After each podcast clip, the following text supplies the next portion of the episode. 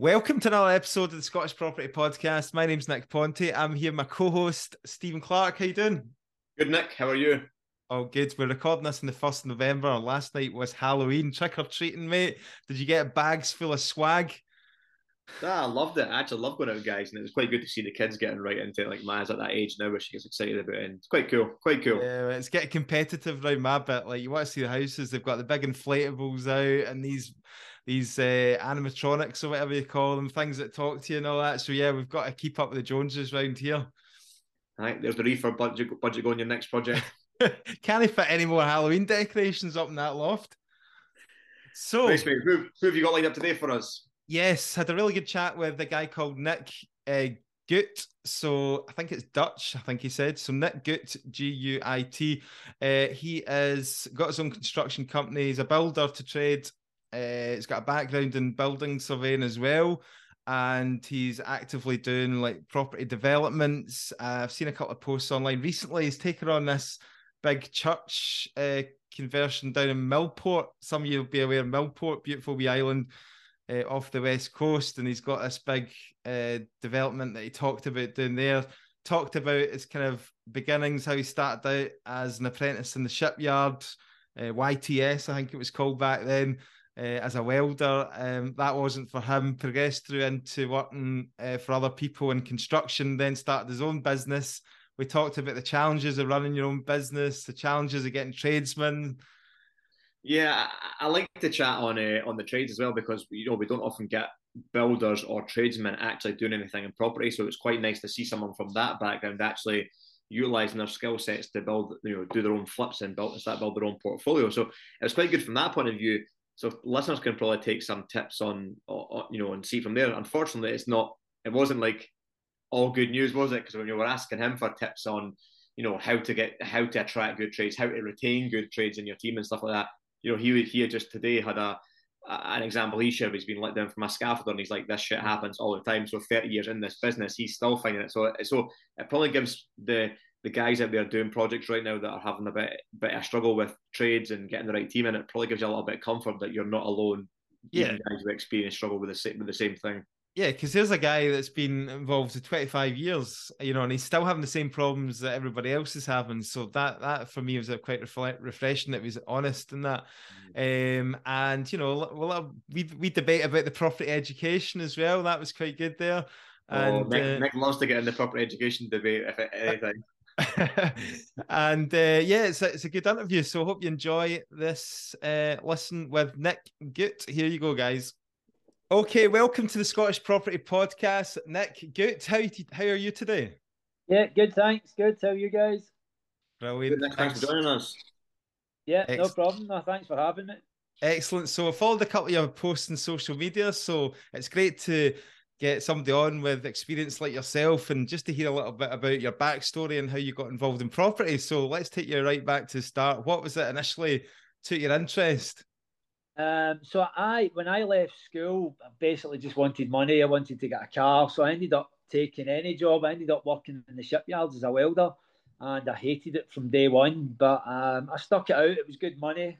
It paid all the bills. And as soon as I got my qualifications, I just knew I, knew I wanted to do something different. I tried. I went to college. I did an H N D in engineering, but I couldn't get a job anywhere as an engineer.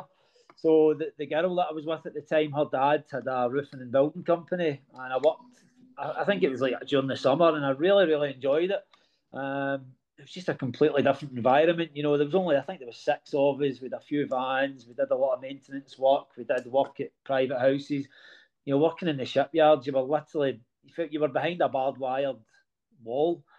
All day you had to check in, check out. You know, I just didn't like the environments, and I was just really, really interested in the construction industry. So I always thought that the four years at uh, the shipyards and the two years at college were a bit of a waste of time, but because I never wanted to be someone that had one of these careers that jumped all over the places. You know, we all had friends that every time you spoke to me was doing something different, but it did all tie in quite well with construction, because I, I even to this day, you know, I've got a welding kit, and I was welding some steel beams about two months ago.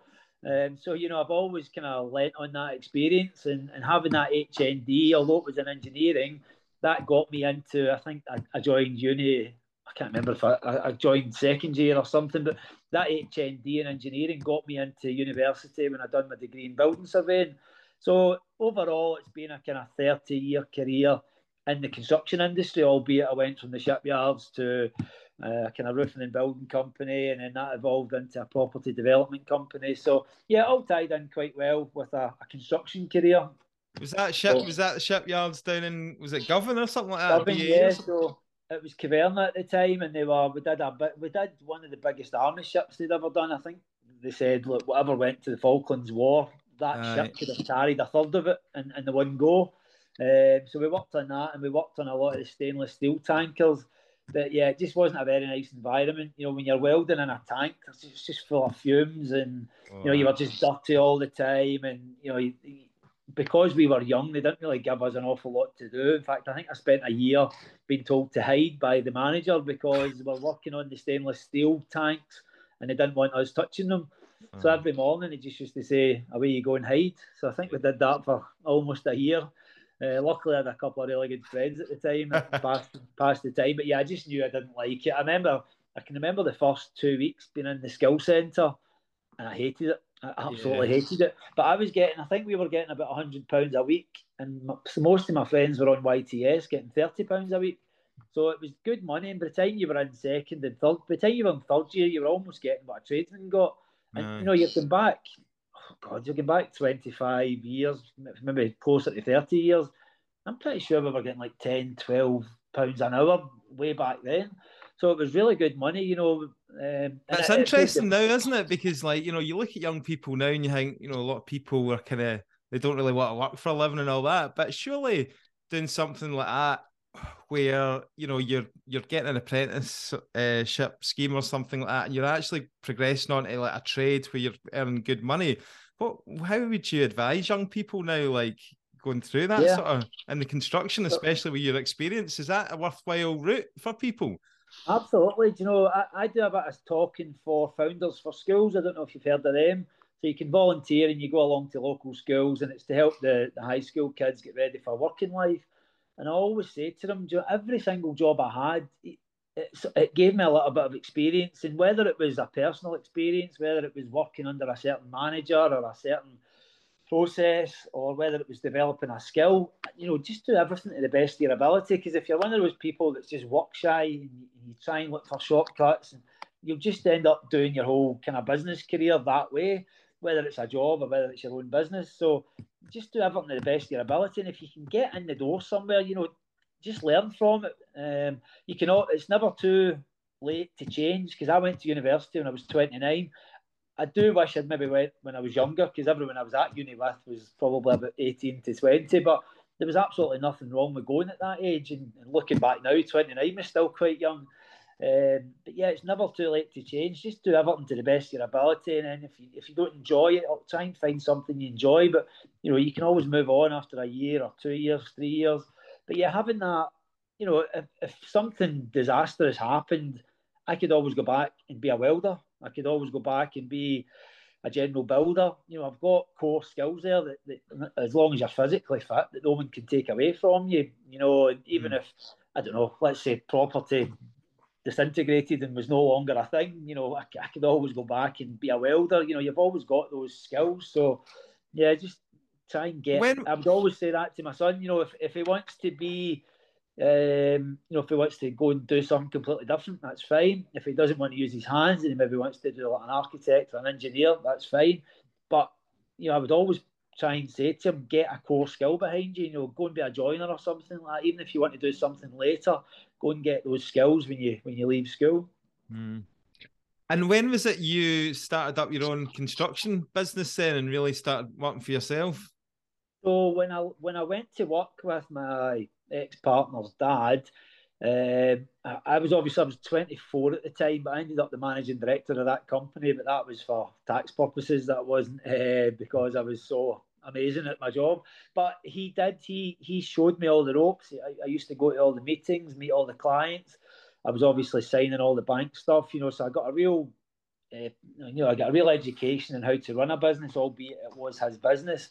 So I then went back to university when I was twenty-nine, And I didn't realise to become a chartered surveyor, you had to stay on another two years and do even more exams. And by that time, I was thirty-three. So they told me I could leave with a Bachelor of Science, and I, and I did that. But I didn't realise that just being a normal surveyor wasn't super high paid. You know, you had to be chartered to start making some bigger money. So went back and started my own business. And again, I thought I'd wasted all those years at university, because here I was back in a van with my dirty clothes on, looking for driveways, decking jobs, extension jobs.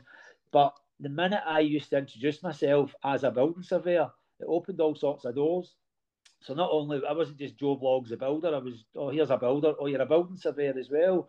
And all of a sudden, I would, oh, could you go and look at this, or my friend needs it, or, you know, could you come to a meeting about a project that we've got on? So yeah, I kind of leveraged that quite a lot. Um, and I, obviously, I, I grew that business, albeit it was two thousand eight, and everything everything just went. It was uh, something the world hadn't seen before. You know, someone came in and told me Persimmon's Homes had just shut down all their sites. I, I couldn't really get my head around it, and I thought starting my own business was going to be a disaster as well. But that, I actually grew my business in the recession, because people couldn't move. Um, you know, everyone just wanted extensions. Everyone wanted to do the garden up. So I went from me and one guy to having four vans, and there was about fifteen of us within about three years. Um, I don't have any management experience, which was my downfall. But yeah, it was a really good overall experience. And, you know, sometimes we were making lots of money, other times we weren't, because I didn't have the management experience.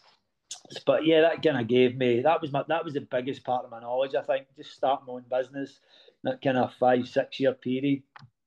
I still leverage that all the time, you know, when I look for, when we've got any problems or we've got any kind of, any situations going on, that, that that's the point in my, my career that kind of taught me just about everything that I, that I know at the time.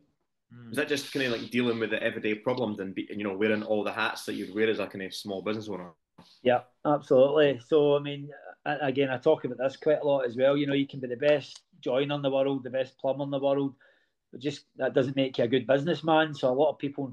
Can I, I had a business coach and he was pretty good, but yeah, I, I should have leveraged more the people that were running about me at the time. I desperately needed more management skills. I fortunately had quite a good team um, because I got involved with another business years after that, and it, and it grew too quick, and we were pulling people off the street to come and work with us, and it was an absolute disaster. Um, nothing materialised kind of the way it was supposed to, but yeah, although I had a bit more management experience then, you know, that was something else that I get kind of sucked into.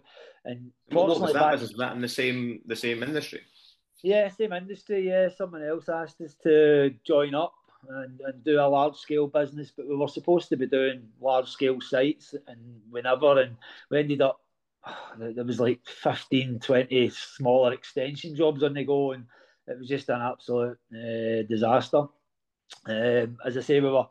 The message was, get more guys, get more guys. And, and looking back, that was the biggest downfall. I should have said, no, you know, we need to kind of, we need to stabilise what we've got here. But we, we were going out, we were getting guys all the time. We were getting, you know, basically, they weren't even getting interviewed. We were putting adverts on. And uh, I was I was telling them to meet me at the job the next day. So it's like yeah. everything, guys will be good for a week or two. And then they all start carrying on and phoning in sick and not showing up, and, and there, there just wasn't enough management. It was literally me trying to look after about twenty-five guys, which, looking back, was just impossible. So yeah, that was another sharp. What would you say is the most like challenging like part of running, uh, you know, like being a builder and running a, a construction company? Is it, you know, what's what's the hardest part of it? Definitely dealing with the staff. Um, I hear so many people talking about it. Just about every builder, every small builder that I talk about, they all talk about the same issues. They're overworked, they're overstressed, their guys let them down. I think there's been a massive shift from what I've seen probably fifteen, sixteen years ago. There's a massive shift in the work ethic. Everyone is, just seems so lazy now. The guys that are really good charge an awful lot, and they deserve to get that. But the guys, there's so many average guys and poor guys in the industry now. It's just like everyone's work shy. And I'm talking about guys that are in their forties, even in their fifties. They're quite happy to only come to work three, four days a week. They'll, they'll work Saturday, but they'll phone in sick on the Monday because they've been out drinking on the Sunday night. And you're like, well, what is the point? They, they'll let you down at the drop of a hat. You know, if Celtic or Rangers are playing, it's a lucky dip who's coming to work the next day. You know, if there's a European game on on a Wednesday night, guaranteed someone's going to phone in sick the next day. And, and that's a constant, used... that's a constant battle that you've had over the years. And that... even like, like you say, you know, guys are getting well paid, aren't they? You know, like what's the kind of, what's the kind of day rate now for, um, you know, like oh. if you're taking in somebody, a joiner or something like that, and you're trying to price a job, like what, what you kind of base these figures on? Well, you're going to be paying them somewhere between twenty and twenty-five. You know, if you want a really good joiner, somebody that turns up every day, he's got all the proper tools, he's got yeah. a van, he's looking for twenty-five quid because he knows he's good. two hundred fifty a day or something. With, with tradesmen, when, when, when you ask anybody in property, a property investor, developer, a build, even hearing it from a builder blows my mind. And it's and you ask, what's the... the biggest quality a, a tradesman that you take on, and they say if they're reliable, like fuck me, uh-huh. you have to be that good at your fucking job. If you just turn up to your job and actually do the job when you're supposed to do it, you're actually already above ninety percent if all the other yeah. trades. That blows my, it does blow my mind. It's like, wow. You know, you're absolutely correct what you're saying. Now, fifteen, twenty years ago, that wasn't the case. Hmm. Nowadays, my my biggest piece of advice to anyone starting their own business in any form of construction, doesn't matter if it's a decorator or a joiner. I always say, do you know what? See, if you answer your phone, you answer your emails, and you turn up when you say you're going to turn up, you'll be busy all the time. Yeah. Obviously, you need to have a, a decent level of quality, but you don't even need to be the best at what you do because there's so many people that let clients down, so many people that are sick and fed up. If you're reliable, you always answer the phone, you always turn up, and you do a decent job, you'll always be really, really busy just because there's so many chancers and letdowns out there. I know. I always wonder this because you look at any, you look at any industry, any business. There's always there's always dominating companies that have got huge scale, franchise companies through the whole of the country or, or global. And when you actually look at it, there's never like there's never a Bob the Builder or, or Jock the Plumber that's got, you know, thousands of vans throughout the U K. It's like they've always got the it's the wee man in their van with like a couple of vans like maximum. You've never got any big scale. The only kind of scale you see in the construction industry is the suppliers, like a Screwfix or a B and Q, yeah. or even, I'm assuming, like companies like Persimmons and the House Brothers, they'll still just bring in their subbies to actually work yeah, on sites and actually employ their own guys. I mean, Robert McAlpine, or Sir Robert McAlpine, the company is, they're one of the biggest in the U K. Mm. And I think, I was, I remember I worked in the commercial industry about eight, ten years ago, and I think they only, they used to employ like, I don't know, ten or twenty thousand, I can't remember the exact numbers, but they were down to almost two thousand. But they were the biggest company in the U K because everyone was just a subcontractor. So the two thousand they had was probably a bunch of office staff and a bunch of project managers and a bunch of site managers that they moved around. And they maybe had some core guys that stayed with them. But essentially, everyone else was a subcontractor. But it almost made them recession-proof because they were so big. Right. They were picking up whatever jobs they wanted. But they, they had such a, well, two thousand is not a, not a small number, but for a company that size with their turnover, two thousand is nothing. So there's other companies out there. I mean, you look at, was it Carillion that went bust? Mm. Obviously, there was a lot of mismanagement behind the scenes, but, you know, they, they had a massive fleet of vehicles, they had a massive network, you know, massive staff numbers. Um, and, and I know quite a lot of other companies, even around Glasgow, companies that maybe had one hundred, two hundred people that have just went bust over the years. And again, I, I won't name them because obviously I've not spoke to them, but I know someone personally that had about two hundred people. He'd grown that business for about fifteen, eighteen years, and they always done really, really well. And and and he put it down to just the staff letting them down. And again, he agreed with what I said about a big shift in the, the kind of work ethic in people. Yeah, just people phoning in sick, and especially with obviously the cost of living and the energy crisis is fairly recent. But there's guys out there. That, and I don't know how they do it. You know, I've got two or three streams of income. We always do really, really well, but I still juggle cash, especially when I've got a lot of jobs on. Mm. But, you know, these guys are quite happy to get by on three, four hundred pound a week and phone in sick once or twice a week. And I know they're out drinking at the weekends and doing whatever else they're doing. I just don't know how they, they get by on, you know, phoning in sick one or two times a week. They've always They've always got an excuse. There's always a dentist on a Wednesday morning, or there's always the dogs get the vet, or I need to take the kids to school. And sometimes, I'll, you know, I've had guys working for me in the past, and you're literally paying them for like three and a half, four days every single week. Mm. You're thinking, how, how can you live on that? And then they're talking about, oh, we're going to go on holiday, or we're going to get a new car, and you're thinking, how yeah. how can you afford pain, it? Pain. I see your pain, mate. I see your pain. Talk to us about when, obviously, you've got this building experience. You've been running your building company, and you know you've you've got your uh, building surveyor degree as well. When did it start becoming uh, sort of clear to you that you had to get involved in some property projects yourself, and how did all that begin? So I've always done work for property developers, and like a lot of people, you, you just presume, well, these guys turn up in sight once a week and they've always got a fancy car and their nice clothes on. You just thought you must need hundreds of thousands to do that.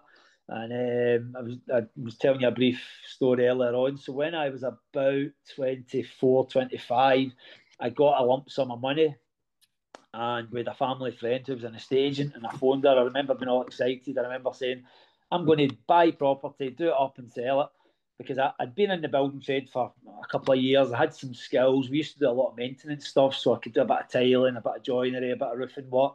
Um, and I knew a bunch of joiners and whatever else I needed. And she said, why do you want to do that? Everybody's doing that. So I remember going to look at a property in Springburn. I remember going to look at one in uh, Moss Park Boulevard that had some underpinning issues.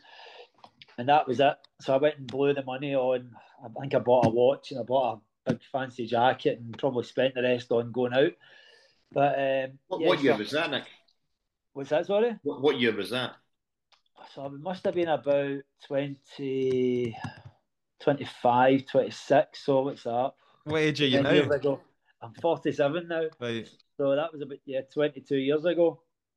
Yeah, that must and and now back. that and and like obviously you you didn't go down that route at the time, and are you do you regret that decision? Well, I do and I don't. I try not to live with any regrets, because you know life's fine now, but you always think back. See, if I just bought one of those, I would have done another one the following year, and maybe another one. And at some point, I would have picked up momentum. And you know, if that was twenty odd years ago, I might be sitting here with fifty or a hundred properties just now. Who knows? Mm-hmm. Um, but yeah, I don't look back with any regrets. It, it would probably have changed things a bit. I would probably have had a less stressful life, because running a construction company and dealing with the public can be very stressful at times. And, let's, um, let's flip that the kind of, kind of construction trade side a wee bit onto the like listeners, because most listeners will probably look at listening from a an investor's or a developer's point of view. What tips would you give them on how to find the right guys, but also maintain the right guys, and you know, like just tips that you can see, because you'll have more experience than anyone else listening on how to how to how to bring these guys in, but also manage them and, and make sure they're. Yeah. Kind of, like, are, you, are you meaning as employing them, or just bringing them in to do some refurb work? Ah, just bringing them in to do some refurb work, yeah. Yeah. So again, I've done quite a bit of kind of speaking and coaching on that as well. There's a, it's not an exact science, but I always stick with guys, A, if they answer the phone and the emails, because as much as they're not office-type people, we do, we're going to need them to answer the phone. There's nothing worse than somebody not answering the phone. You know, you need them to be punctual. You're going to have to get paperwork off them if you're doing stuff through a building warrant, whether it's um, electrical certificates, gas certificates. You need photos to show to building control. So if these guys never answer the phone, they're terrible with emails, that's going to just continue, and that's going to cause you headaches down the line. I, I think one thing that always does bode well, if, see when someone turns up and they've got, they don't have to have a nice van, because a lot of builders drive old vans, but see if they've got all the proper equipment. And by that, I'm talking about your DeWalt's, your Bosch, your, um, you know, your uh, Makita stuff, you know, stuff that looks expensive. See if they buy all their tools out of B and Q, like, that proper builders, joiners, good tradesmen don't buy like Black and Decker or all the cheap stuff that, that comes. You know, they'll spend money on their tools. They also dress well as well. You know, they've got the proper stuff and the proper tool belts, and they just look like they're a joiner or a gas fitter. Someone that turns up and they're a bit of a muddled mess, and you know, they're going round in circles, and all their tools look as if they're falling apart. These are the guys that, that are working three, four days a week, and they're, they're just getting by.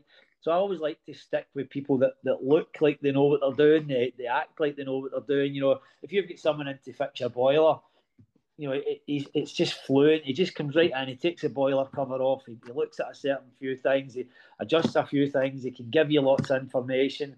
You know, if you've got someone that's coming in and he's taking things apart and there's water flying everywhere, you know, that, that, that to me is not a great tradesman.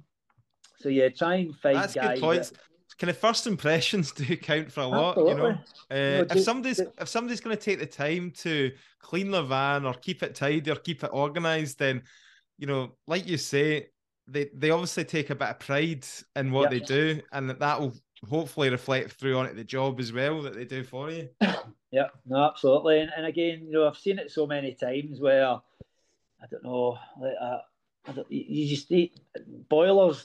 Are in particular, you know, if if, you, if if someone knows what they're doing, they just come in, they take the, the boiler carcass cover off, you know, they know right away what they're going to, you know, whereas if you see someone that's just kind of faffing about, yeah, that, that makes me nervous, especially if it's maybe like an electrician, you know, you're, you don't want them touching anything. But the same goes for kind of joiners and builders and plasterers, you know, a good tradesman just, it makes it look effortless because he does it day in, day out. He can also explain the job to you, you know, if you've got any questions. Lots of tradesmen don't really like speaking. They don't really like emails and phone calls and text messages. And that doesn't make them a bad tradesman, but at the end of the day, you need to liaise with them. And if they're the expert and you don't know what you're doing, you're relying on these guys to give you the information and to, you know, answer your questions and to help you out. So you need to find people that you can work with, people that you're comfortable with. And, you know, people that are just going to give you that all-round general contact, you know, a bit of kind of comfort and a bit of good feeling when you're around them. What's your view on these websites that you get now, like Checkatrade and all these ones that, that people are going to to kind of try and find tradesmen? Do they, can they work all right, or what, yeah. what do you need to be careful of there? Yeah, I think you still need to be careful because I, I think uh, I, I used my builder about ten years ago, and I think they asked you for a couple of references, but you could just literally phone one of your friends and ask them to give you a reference. Aye. But people do get the chance to go on and rate you. So if a, if a company's got twenty, thirty, forty, fifty reviews and they're all pretty good, there's always going to be someone that didn't like them or someone that has a moan about them. But mm. if they've got, in general, a whole bunch of good reviews, they can't all be fake. You know, they must be genuine customers. You can tell that they use those sites a lot. So yeah, but, but again, there could be a new company that I've just came onto it yesterday. Doesn't make them a bad company because they don't have any reviews. So yeah, again, it's about getting them out. Get always get two, three, four prices, however many you've got time for, and then don't just go by the price. If you're going to just pick the cheapest price, then that, that's potentially going to give you problems. Mm-hmm. You know, I, I see. I see one thing like like people seem to fall down on this again and again. So they'll get like a recommendation or something like that, right? And they'll think just because somebody's mentioned, you know, this person that you know they're going to be good, and obviously everybody says go on recommendation, but then they'll phone them and they'll arrange a time, and the guy or the girl won't turn up, you know, the first time, but then they'll keep persisting and keep giving them more chances, or they'll get let down again and again. And I think you yeah. need to take the kind of warning signals very early on. And just Absolutely. shut it down rather than keep persisting and letting them come back and letting you letting them fuck you over again and again. Do you know what I mean? Oh, definitely, definitely. Because I mean, if, if if someone can't even take the time to get you your quote, what are they going to be like when you get them the job? I, I've had a perfect example today. Um, scaffold guys were supposed to put a scaffold up last week. It wasn't getting back to me a lot, and I was a bit nervous. But I messaged them on. I think the start of last week, yeah, that's fine. Message them on Friday, yeah, we'll be up. Scaffold's not up, won't answer the phone this week. And that's just perfect example of guys. Now, listen, something could have happened. Maybe I'm being unfair, but he's been online. You know, I, I can see that he's been on WhatsApp. Just a simple message. You know, if something's up, let me know. Instead of that, just wasting my time, wasting the joiner's time. You know, what kind of professionalism is that? I can't even... Uh, answer a answer a message to let you know why they've not put the scaffold up, because that holds everything up. Aye. It's not something you can just walk around. You know, we can't get on the roof now. So I'm yeah, sure a lot of the listeners will be relieved to hear you say that. Somebody who's been involved in, in the business for thirty years or whatever, do you know what I mean? And and you're still getting let down by guys. So uh, you yeah. know, we kind of beat ourselves up sometimes. You know, we get stressed about this sort of stuff happening, but it's it's actually refreshing to hear that. You still have the same problems as everybody else. You know, it's one of, it's one of my biggest gripes about um, these online property courses or the short property courses. None of them even talk about the refurb. Well, they'll, they'll talk about the refurb as in go and get a refurb done. That how can you? That's not. It's not as easy as just pick up the phone and get a refurb done. That is actually the hardest part of the journey. Mm. Yes, you've got to find them. Yes, you've got to find the finance, and that could cause different people problems. if you if you think you're just going to pick up the phone, phone a builder, get a refurb done, that's the thing that's going to cost you the most money. That's the thing that's going to cause your life the most stress. That's the thing that's going to determine when you sell the project or when you refinance it. It's going to determine absolutely what your profit margins are. And none of them even go into it. They just leave all these young kids, just go and do a refurb, add as much value, put a new kitchen in, put a new bathroom in. I'll, I'll stop, I'll stop there, Nick. I, I go into it on my three-day workshop because I've got sixteen years of actual property experience, and then I just sell a, a property course. Sorry to interrupt this podcast, but just wanted to let you know about the Scottish Property Podcast Christmas Ball, which is happening at the Village Hotel in Glasgow on Saturday the third of December. Can't wait. Myself and Stephen thought it would be a great idea to have an end of year party like no other party to celebrate building this amazing community. There's going to be a whole range of people there to network with from the great and good of the Scottish Property Network. Whether you are single, bring your partner along, or if you're an office party, make it a work night out. Early bird tickets are available on our website for ninety-five pounds, which include a welcome drink, three-course dinner, live music and a D J up until one o'clock in the morning to allow us to party on. Hope to see you guys there. While we're on the education, uh, you know, have you done any of these courses or anything? That have you been in? I any have, yeah. And... I, I've done, over the last ten years, I've been to two or three. I'm actually looking quite uh, heavily into commercial now, so I've done another couple of commercial ones. But I think if you've got some experience and you go along and they just fill in the blanks, then fine. Um, I think if you go along knowing nothing, you know, the, the big thing is no money, no uh, no experience, doesn't matter, we'll show you everything. They make it sound really easy. I was watching a really good podcast with someone uh, a couple of weeks ago, and he said, if I changed the words business or property for, let's say, golf or tennis, and I said to you, come along to my five-day masterclass. I'll show you how to win the P G A, even if you've never picked up a golf club before. Everyone would just think, you're crazy. That's that's just a complete waste of time. But the minute you say property, well, come along to my five-day property masterclass. Even if you've no experience, you've no money, we'll show you how to build a six, seven-figure business. And people start throwing five and ten thousand pounds at them. And, and that and that, and that, that, that, that depends on what you're offering on on it. If you say, come along to my four-day, five-day course and you can learn how to play tennis, then fine. But it's it's that sale point. Come along and learn how to do property and I'll make you a millionaire or quit your job in sixty days or all that shit. Then I absolutely agree with that. But yeah, it's it's it's, it's where the sales points put it. We know it's yeah. not easy, but aye, we, we see these out there that's just fucking, that, that's not. I think there's I think there's good and bad in all industries, like you say, and and you know I was always quite against property courses, but since meeting Stephen, and you know it sounds like you know you're on the kind of same wavelength as well, um, Nick. You know, like when I went to one of Stephen's courses, the first time I ever been to a property course, and I went along to his one there. I, went, I was almost put off doing property after being his course because he literally stood there and said, right, these are the plus points, these are the downsides, and you know the downsides were quite scary for a lot of people, so they are made aware of that. I think it just depends, but I agree with you, Nick. I, there is too much of this, like, you know, this is an easy way to make money, and yeah. that is a load of bullshit, you know. Yeah, I think that exactly, exactly you're right. I mean, not every course is the same, but a lot of them make it sound too easy. Um, a lot of them, you know, they, they sell the dream, they, they show off flashy cars or houses, and, and people are lured in thinking, well, if I go and do that, well, I could have that as well. And I just think there's there's such a massive percentage of people don't get anywhere now. Again, that's down to the content they get, how it's delivered, what they're told. I, I've been hearing stories recently about certain courses offering specific things like one-to-one calls, or we'll get you a deal on the day, or you know, you can have X amount of time with this person and then not even following through with it, you know, literally blanking people's calls. That's, you know, again, that's that's obviously completely unacceptable. I, I, I think it's also very, I was very, I started mine a couple of years ago because I was the same as you. I didn't, I didn't like, I didn't like being criticised of an industry with saying, do you know what, there's an opportunity there, there's an opportunity to do it right and, and go in, and I see how hard it is. But I, I, I still struggle to feel sorry for the people that actually spend fucking tens of thousands of pounds without actually doing the research. They'll follow someone on Instagram for, for six months, a year, or, or a few months, and go, "Oh, look at the fancy car he's got. Look at look at he's he's now doing another course. He's now doing another course. Now doing another course." But where the fuck do you see any property in it? If you're exactly. running a property business, exactly. you'd be on site, you'd be on doing viewings, you'd be having meetings, you'd be in planning consultant, you'd be putting through a building warrant, you'd be doing property day in, day out. And, and the people that fall for it, I think they fucking deserve it for actually looking, actually not looking into the people that they're learning from.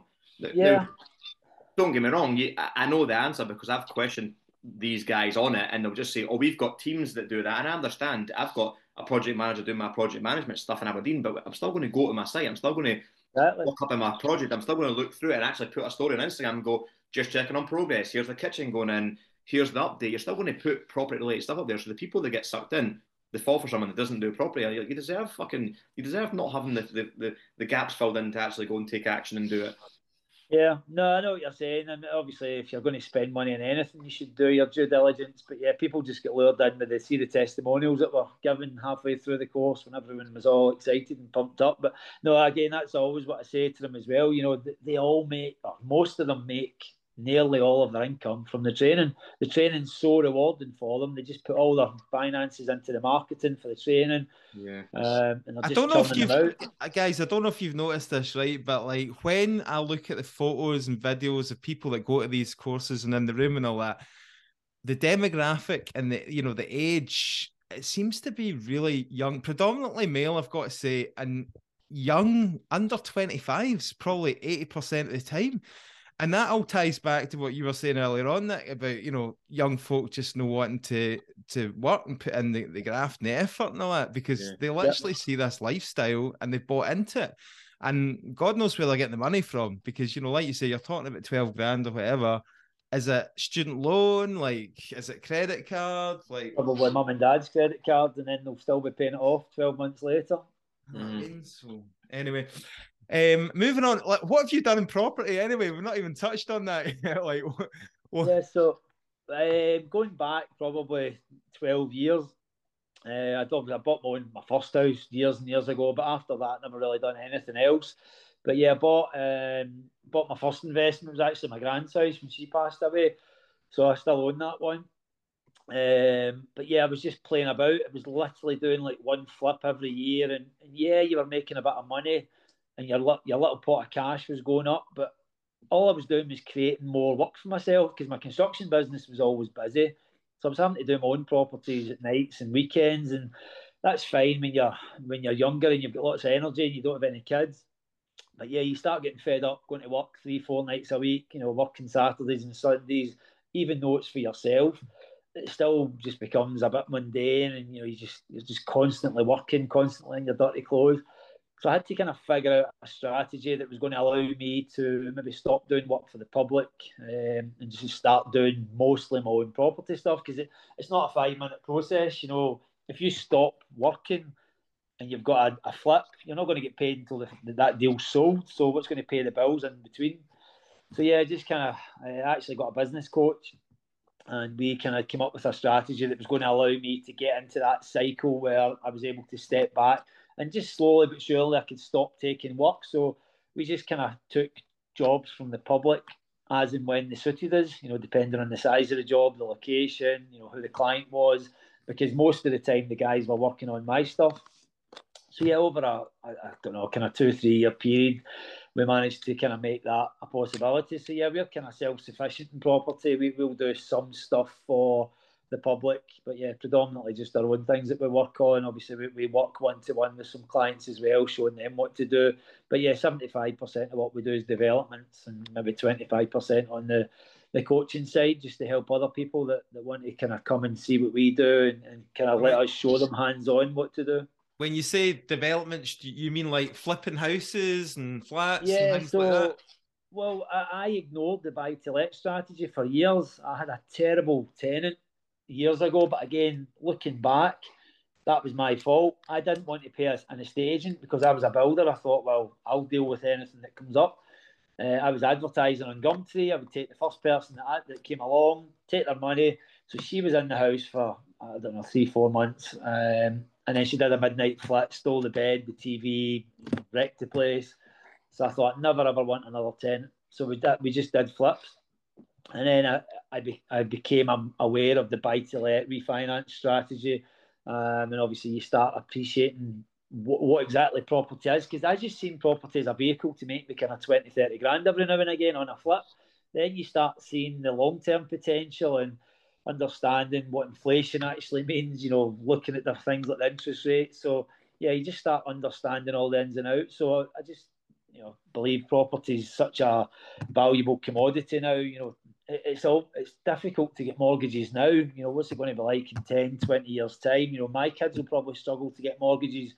So, yeah, we just want to have a decent-sized portfolio. Um, and I just think that will give a very, very... Um, a very comfortable retirement in terms of, you know, financial residual income, assets that are sitting there.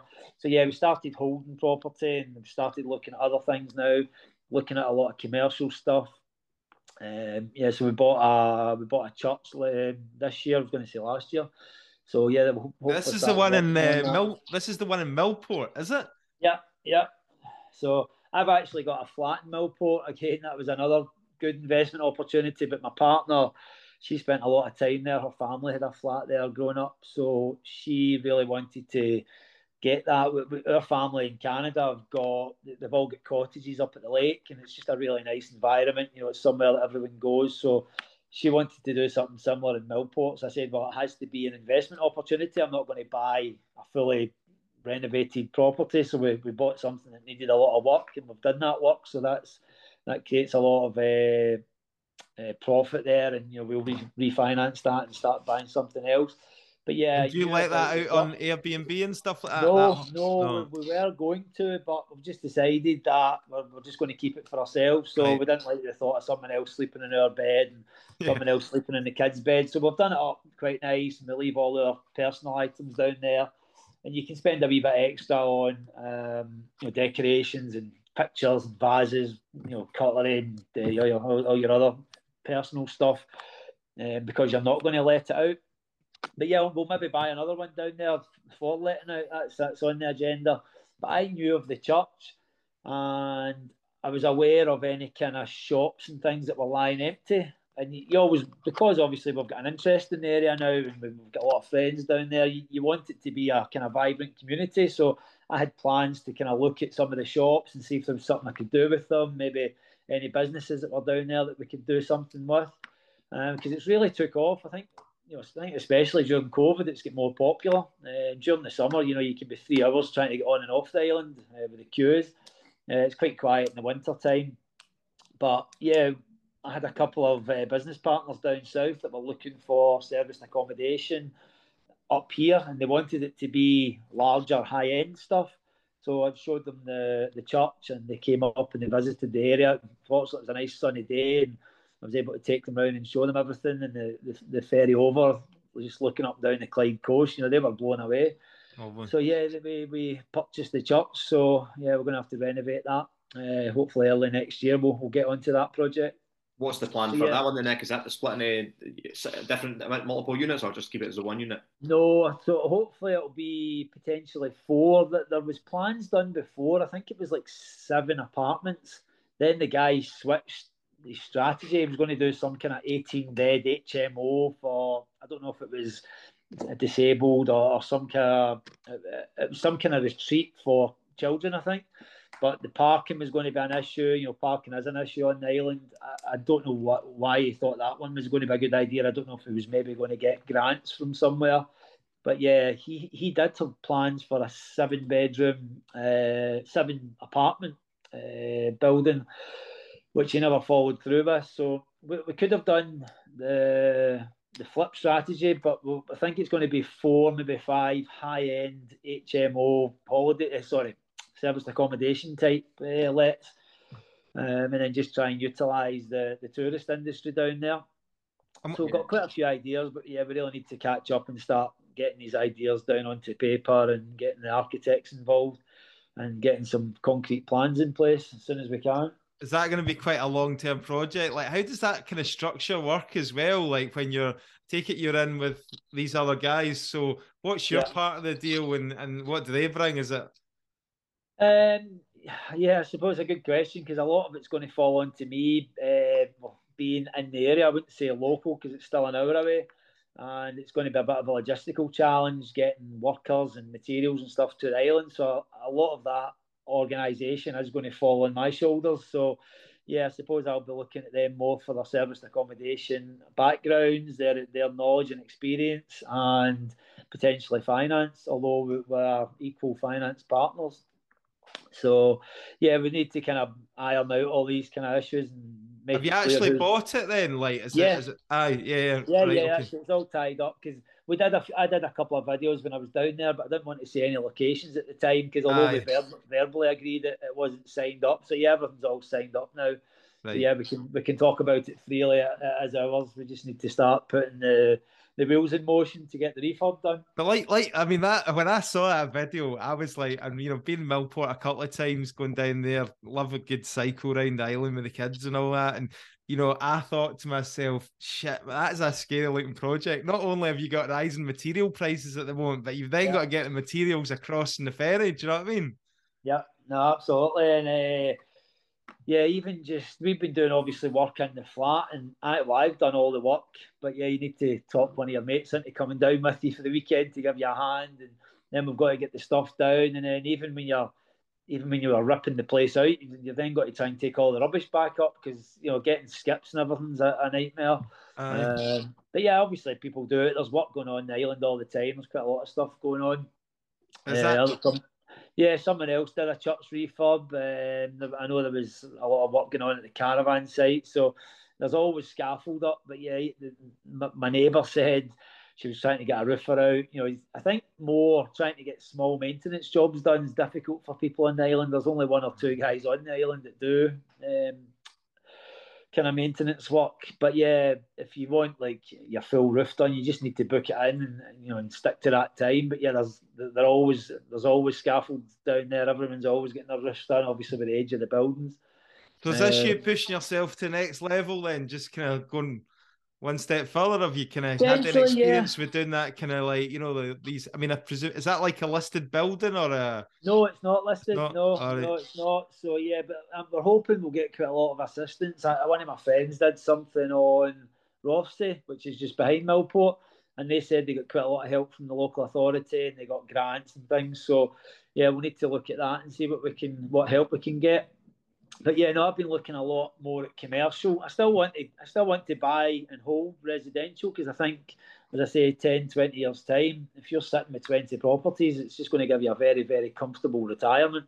Um, although people are panicking and properties maybe dipping very slightly, I don't see any massive crash coming, and I'm quite happy to keep buying and holding because the bigger picture is ten, twenty years down the line, you know, having that, those assets and having that residual income. But yeah, I've been looking a lot at commercial just in terms of the tax benefits.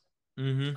Um, what so sort yeah, of commercial are you talking about? Warehouses? Like, well, um... anything really, do you know, I, I mean, I suppose my ideal scenario would be, you know, if you can pick something up, and it, it could be, you know, just talk about areas local to me. It could be like an Annie's Land or a Partick or Clydebank. If you can find a, a, a big shop and it's maybe got two, three, four flats above, you know, that's an ideal scenario for me because if I can get ideally a U K brand in the shop, that increases the, the, the lease value dramatically. I can split the title. I can renovate the flats upstairs. I can sell them. I can rent them. Um, you know, it just opens a lot of doors up. But I just think there's a lot of opportunity in the commercial side. Mm-hmm. And um, yeah, I mean, it could really be anything. You know, there's some of the things you could, I don't know if you guys know much about commercial. Um, we've had a couple of guests on before. We, we've had Jerry Alexander on before talking about right. commercial. So we do try and touch on that and give the listeners a, a bit, bit of information on that. But yeah, no, just some of the things you can do, you know, potentially you can um, secure a commercial unit and you can then find the tenant, put the tenant in, you know, without actually paying the money for it. So there's obviously different ways and means around that. So I've been trying to educate myself an awful lot on the commercial side um, and just kind of keep an eye on that. Again, when uh, I just think having a diverse portfolio is, is the main answer.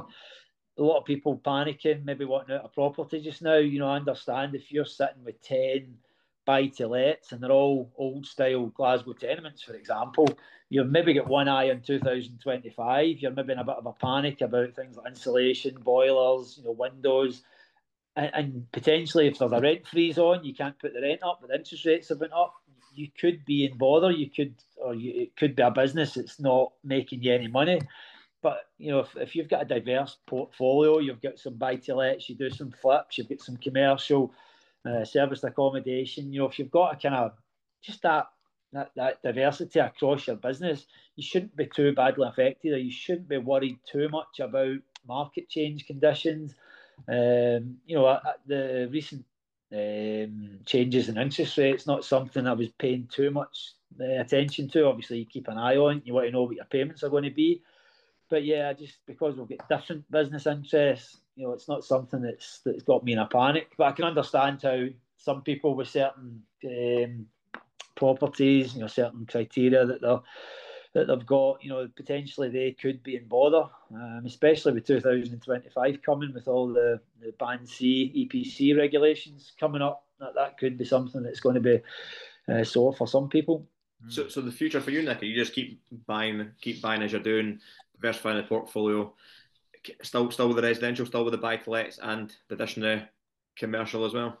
Yeah, definitely. I mean, if uh, you know, I, I, we're certainly not in any rush to get out of property. It's, it's you have to look at the, the long game. You know, it's, if you look back over the last what thirty, forty years, properties just steadily went up most of the time. There's been a couple of dips, but you know, it's, we're in a small landmass. We don't have tons and tons of available space. You know, like Canada or America or places like this. We've got a housing shortage, so yeah, the economy's in a bit of a, I don't know if it's in a bit of a mess, but obviously there's a lot of uncertainty just now.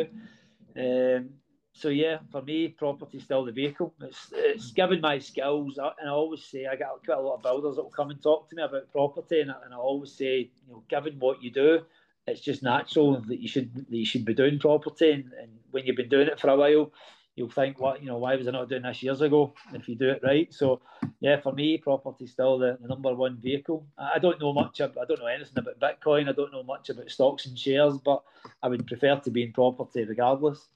And what about the building company? We just keep going with that and doing, doing your building jobs as well? Yeah, I mean, we don't really do much for the public now. We we still do stuff. It's mostly just referral stuff, you know, uh, existing clients or, or past clients that have passed their names on. Um, so yeah, we'll still do occasional stuff, but yeah, I just prefer to concentrate on our own projects now. It means you've not got deadlines as such, you know. uh, I am the client, so obviously some jobs might have a deadline for lending purposes or selling purposes, but you've not got a client breathing down your neck. You know, you've not got someone getting all stressed after six weeks, uh, someone moaning at you because the guys have parked in the wrong place, someone moaning at you when the guys don't turn up for work. Uh, plus, it means I can keep my team small. Um, I've no desire to go back to that larger team. It's just, I, I've been in that situation a few times, and it's just nothing but headache. And it just it affects your personal life. Mm. You know, just having that bigger um, team. And over the years that you've been doing, you know, developments, flips, and all the rest of it, how many millions do you think you've made, Nick? Oh, God. Um, we're, we're looking for a clickbait title for our podcast.